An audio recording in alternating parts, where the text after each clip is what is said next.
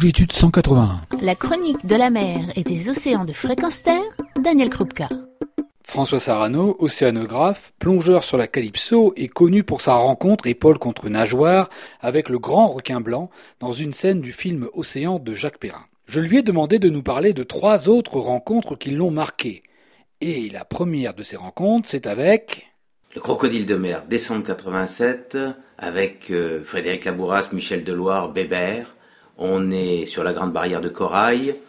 Euh, j'ai un peu préparé l'expédition et euh, je me suis aperçu que c'était un endroit extraordinaire pour rencontrer ces fameux crocodiles de mer. Crocodilus porosus, le seul grand crocodile qui peut traverser des bras de mer, qui peut aller d'Australie en Papouasie, d'Australie jusqu'aux îles Salomon, et qui est un très très gros crocodile qui peut atteindre 7 mètres, monstrueux.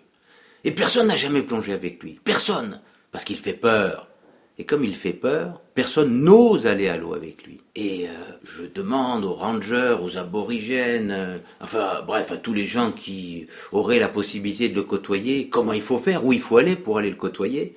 Et là, la réponse est simple, n'y allez pas, vous allez vous faire tuer, vous allez vous faire manger. Et avec Michel Deloire, on est resté 1h10 avec un crocodile de mer. J'ai même pu le caresser. Et c'était un moment inoubliable parce que je me suis dit ce jour-là, jamais, jamais croire ce que les gens disent, toujours aller à la rencontre, ne pas croire les rumeurs. Ce crocodile m'a offert, nous a offert, un moment si fort, si inoubliable, qu'il faut que tout le monde le vive. François, quelle impression quand on est à ses côtés tout proche Alors c'est quand on est à côté du crocodile, c'est c'est incroyable parce que là aussi c'est il est très immobile, il est impassible, son regard est, quasiment vide. Hein. Et puis, euh, on se laisse glisser à côté de, ses mâchoires. C'est très mal ajusté parce que tu as les dents qui sortent, les mâchoires sont pour l'air toutes guingois.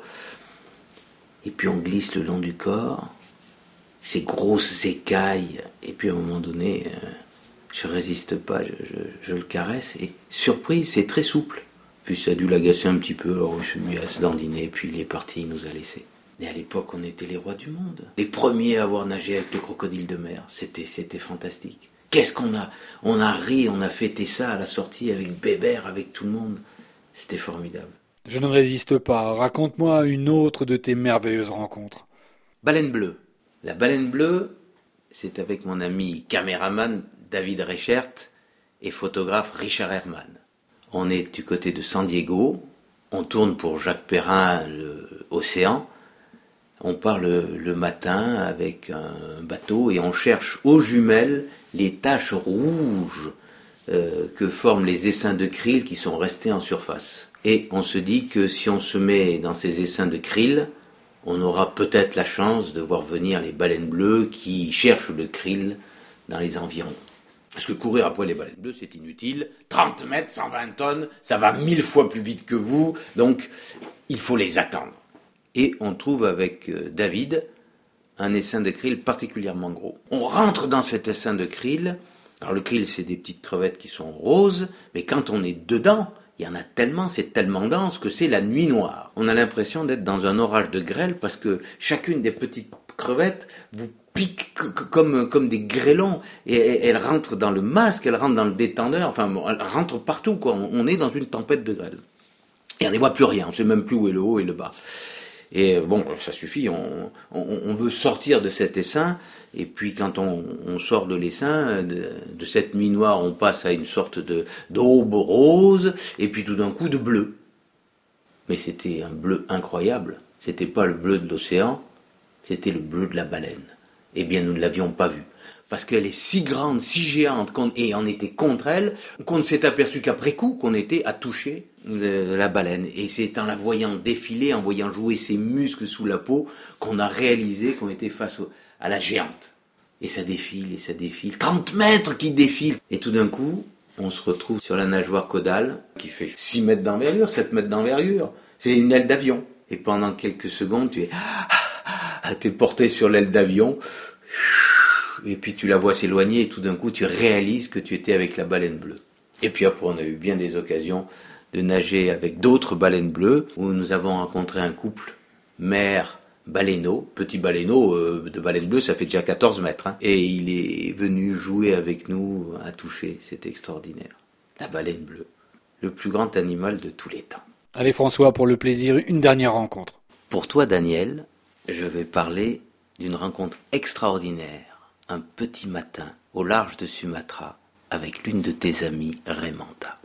Nous étions avec Calypso ancrés au large des îles Mentawai. Je partais tous les matins, souvent avec Bébert, avec Albert Falco, et on allait plonger ensemble pour euh, regarder le récif au moment où l'aube se lève sous l'eau, c'est-à-dire que le soleil est déjà suffisamment haut pour que tout d'un coup ça s'éclaire sous l'eau. Et là tout d'un coup j'étais j'étais seul, je sais pas, Bébert devait être un peu plus loin, et je vois arriver face à moi une grande Raymanta. Et à l'époque, on les connaissait pas bien, les Raymanta, c'était en 88, et on savait pas très bien comment les approcher. Et donc, je, ne voulais pas l'effrayer, donc je bougeais plus, je retenais ma respiration. Et tout d'un coup, elle vient, elle vient, elle vient, elle vient quasiment à toucher, et elle se met face à moi, verticale, et elle ouvre les ailes. J'ose, j'ose, j'ose. Ce que je ne ferai plus aujourd'hui, mais j'ose une caresse et je lui caresse le ventre. Et à ce moment-là, elle est partie dans un looping arrière, et elle est revenue se remettre face à moi comme ça. Et je l'ai recaressé à nouveau. Et encore et encore, et on a fait ça toute la plongée. Et chaque fois, elle revenait plus près. Et puis, euh, à l'époque, on avait des réserves sur les bouteilles, donc je tire la réserve, je, finis la bouteille. J'étais pas profond, pas de palier. J'ai plus d'air. Adieu, Raymanta. Pas du tout. Elle est arrivée, elle a fermé les ailes et elle m'a enveloppé dans ses ailes. Et on est remonté. Et voilà, la Raymanta amoureuse à Sumatra. Et je suis resté là-dessus un petit peu bouleversé. On ne sait pas grand-chose des animaux à sang-froid.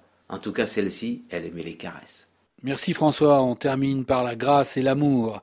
Et on se retrouve très bientôt pour d'autres récits. Retrouvez et podcastez cette chronique sur notre site fréquenceterre.com.